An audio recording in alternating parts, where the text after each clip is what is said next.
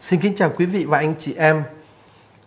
Trích từ bài giảng trên núi ở trong Tin mừng Matthew, bài Tin mừng Chúa nhật thứ 6 mùa thường niên năm A này, Matthew chương 5 câu 17 cho đến câu 37 sẽ nói về những cách hành xử cần phải có của người đồ đệ của Đức Giêsu đối với những người thân cận. Nhưng mà trước khi nói về nội dung đó thì bài Tin mừng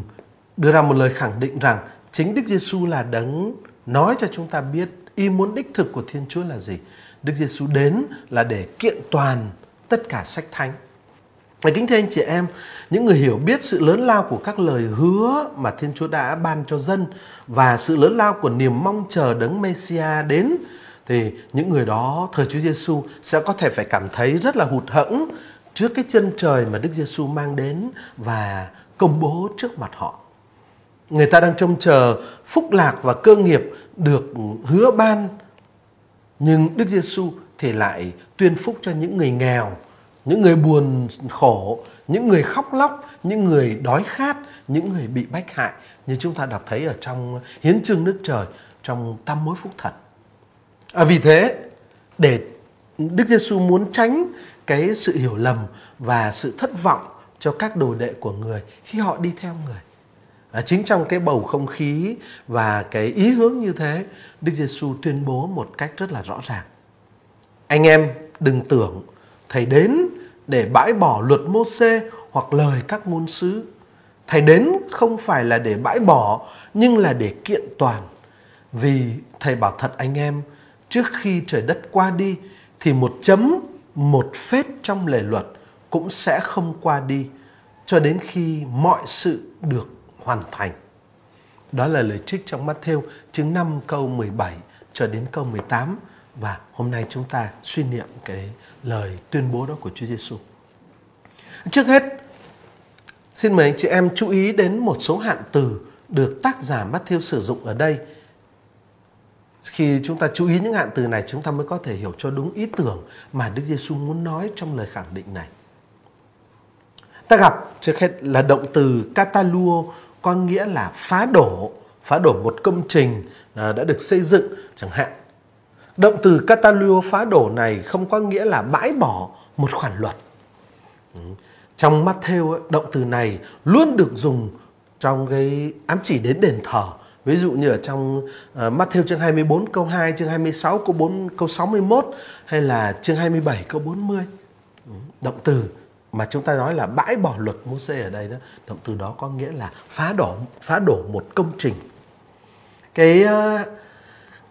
kiểu nói thứ hai cần phải được chú ý trong lời này của thánh Matthew đó là kiểu nói luật Môse hoặc lời các ngôn sứ.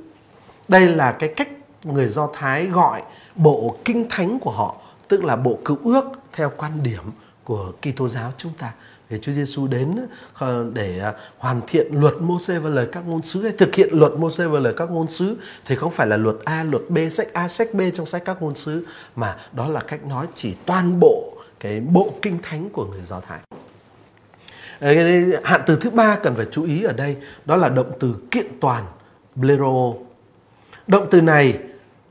liên tục được Thánh Matthew sử dụng để chỉ sự thực hiện các sấm ngôn của Thiên Chúa.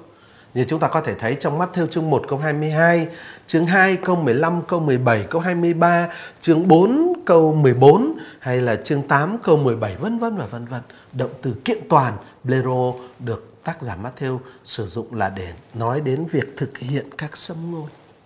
À, vì thế cái cách nói kiện toàn lời các ngôn sứ ở trong bản văn tin mừng đây phải là một điều rất là dễ hiểu nhưng mà không phải chỉ các lời các ngôn sứ được kiện toàn mà trong bản văn tin mừng còn nói đến cả sự kiện toàn cả luật Môse nữa, tức là những gì do ông Môse viết. Thực ra thì vẫn còn tồn tại một cách hiểu theo đó Đấng Messia sẽ thực hiện cuộc xuất hành trung cục mà cuộc xuất hành do ông Môse lãnh đạo khi xưa chỉ là hình ảnh báo trước, hình ảnh tiên trưng. Ờ, và trong thực tế thì Matthew vẫn hiểu lề luật và các ngôn sứ là kiểu nói để nói về sấm ngôn các sấm ngôn về đấng Mêsia, Sứ mạng của Chúa Giêsu là một sứ mạng tích cực chứ không phải là một sứ mạng tiêu cực. Chúa Giêsu đến để thực hiện luật Môse và các ngôn sứ, người là tức là người là điểm đến của tất cả cựu ước và toàn thể cựu ước tìm được uh, sự kiện toàn, sự viên mãn của mình nơi Đức Giêsu và nhờ Đức Giêsu. Đó chính là ý nghĩa của điều Chúa Giêsu khẳng định ở trong bài tin mừng này. Đức Giêsu có ý khẳng định rằng người không đến để bãi bỏ, để hủy bỏ, nhưng là để kiện toàn lê luật và các ngôn sứ tức là để kiện toàn ý muốn của Thiên Chúa được thể hiện trong sách thánh. Đức Giêsu thực hiện và đưa đến mức độ viên mãn trọn vẹn tất cả những gì Thiên Chúa đã hứa trong sách thánh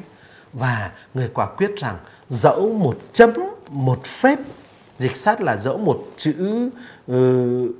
uh, yốt hoặc một cái sừng tức là chữ rất là mẫu tự rất nhỏ trong bảng chữ cái Hebrew đó thì dẫu là một chấm một phép cũng sẽ không mất hiệu lực. À, nói cách khác, ngay cả những chi tiết nhỏ nhất trong chương trình của Thiên Chúa đã được mà khải trong sách thánh, ngay cả những chi tiết nhỏ nhất đó cũng sẽ vẫn giữ nguyên hiệu lực cho đến khi mọi sự được hoàn thành. Đó chính là vai trò và nhiệm vụ của chính Chúa Giêsu. Người đem tất cả chương trình mà Thiên Chúa đã mặc khải và hứa ban đến chỗ viên mãn, đến chỗ thành toàn. Và Chúa Giêsu nói tiếp, vậy ai bãi bỏ dù chỉ là một trong những điều răn nhỏ nhất ấy và dạy người khác làm như thế thì sẽ bị gọi là kẻ nhỏ nhất trong nước trời. Còn ai tuân hành và dạy làm như thế thì sẽ được gọi là lớn trong nước trời. Cách nói mà Chúa Giêsu được sử dụng ở đây là sẽ được gọi là nhỏ trong nước trời hay sẽ được gọi là lớn trong nước trời. Cách nói này không có ý nói về một phẩm trật thứ hạng ở trong nước của Thiên Chúa, nhưng là một cách nói kiểu của người Do Thái để diễn tả sự bị loại ra hay sự được thuộc về nước trời. Vậy một người nào đấy uh, bãi bỏ và uh, khuyến khích người ta bãi bỏ dù chỉ là những chi tiết nhỏ trong chương trình của Thiên Chúa thì kẻ ấy sẽ không được vào nước trời. Còn người nào mà thực hiện toàn bộ chương trình của Thiên Chúa ngay cả trong những chi tiết nhỏ nhất và giúp cho người khác thực hiện chương trình của Thiên Chúa thì người ấy sẽ được thuộc về nước trời. Rồi Đức Giêsu nói tiếp ở Matthew chương 5 câu 20. Vậy, thầy bảo cho anh em biết, nếu anh em không ăn ở công chính hơn các kinh sư và những người Pharisêu thì sẽ chẳng được vào nước trời nếu phải dịch sát, có lẽ nên dịch là, nếu sự công chính của anh em không vượt hơn sự công chính của các kinh sư. Vấn đề không phải là sự công chính theo nghĩa luân lý đạo đức. Nếu xét theo sự công chính theo nghĩa luân lý và đạo đức thì quả thực người đồ đệ của Chúa sẽ rất khó có thể vượt được sự công chính của các thầy Pharisêu, các thầy kinh sư đó là những người giữ lề luật Môse một cách rất chi tiết. Đó là những người giữ lề luật Môse một cách rất là nghiêm nhặt. Nhưng sự công chính mà Đức Giêsu nói đến ở đây thì không trước hết không phải là sự công chính theo nghĩa đạo đức theo nghĩa luân lý mà trước hết, đây là sự công chính do tin vào đấng kiện toàn tất cả sách thánh, tức là tin và gắn bó với Chúa Giêsu. Và sau cái sự gắn bó với Chúa Giêsu là đấng kiện toàn tất cả sách thánh đó, mới đến chuyện luân lý. Vậy sự công chính của các đồ đệ của Chúa Giêsu sẽ siêu vượt hơn hẳn sự công chính của các kinh sư thì không phải là bởi vì nó hoàn hảo hơn về mặt luân lý mà là bởi vì nó được gắn vào và nó được tùy thuộc vào đấng làm cho mọi sự trở nên thành toàn. Tất nhiên đời sống luân lý là quan trọng nhưng sự công chính của các môn đệ ở đây thì không chỉ là đời sống luân lý hơn hẳn các kinh sư.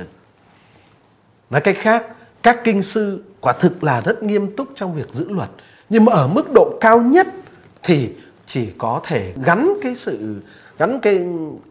kết cái nối cái đặt cái sự công chính của họ ở trên uh, nền tảng là lời hứa của Thiên Chúa trong sách thánh. Nhưng mà chính Chúa Giêsu mới là đấng kiện toàn các lời hứa ấy và sự công chính của các môn đệ mà đặt nền trên chính Chúa Giêsu gắn vào với chính Chúa Giêsu thì sự công chính ấy sẽ hơn hẳn sự công chính đặt nền trên các lời hứa chưa được thực hiện. Vì thế có thể nói ở Matthew chương 5 câu 20 này, Chúa Giêsu đòi hỏi các môn đệ trước hết không phải là một đời sống luân lý hoàn hảo mà trước hết là một sự gắn bó thiết thân với chính bản thân người và đặt sự công chính của họ trên nền tảng là gắn bó với chính bản thân người thay vì chỉ hài lòng với sự công chính kiểu các kinh sư tức là sự công chính dựa vào việc tuân giữ lề luật Môse và quả thực ở trong tin mừng chúng ta cũng thấy uh, hơn một lần uh, chuyện thực tế xảy ra tương tự như vậy khi có một người thanh niên đến tìm Chúa Giêsu và xin được theo Ngài, uh, xin được hỏi Ngài điều gì là tốt nhất để thực hiện. Chúa Giêsu nói tuân giữ luật Môsê anh ta uh, thưa với Chúa Giêsu rằng anh ta đã giữ luật Môsê từ nhỏ rồi, anh ta vậy thì anh ta cần gì nữa? Chúa Giêsu nhìn anh ta với ánh mắt thiện cảm rồi người nói anh thiếu một điều thôi, đó là bán tất cả những gì anh có, tất cả những gì anh đã thực hiện theo luật Môsê đấy rồi cho người nghèo rồi đến đây và theo tôi. Chính cái sự theo Chúa Giêsu gắn bó với Chúa Giêsu sẽ là sẽ làm nên sự công chính đích thực và hơn hẳn sự công chính của các vị kinh sư và các thầy Pharisee. Vậy, kính thưa anh chị em ở trong ờ, đoạn tin mừng này, một đàng Chúa Giêsu quả quyết rằng người không hủy bỏ luật Môse và lời các ngôn sứ. Nhưng đằng khác, người cho thấy có một sự hơn hẳn của người, của bản thân người so với các thực tại thuộc nhiệm cục cũ. Có một sự liên tục tiếp nối sâu xa từ cựu ước sang tân ước, nhưng điều đó không có nghĩa là tân ước chỉ là một cái bước đi tới của cựu ước.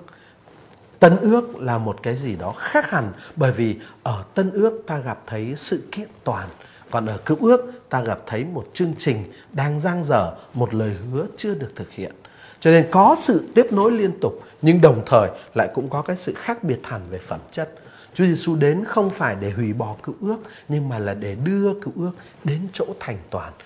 Đó chính là ý nghĩa sâu xa của lời khẳng định Thầy đến để kiện toàn luật Môse và lời các ngôn sứ.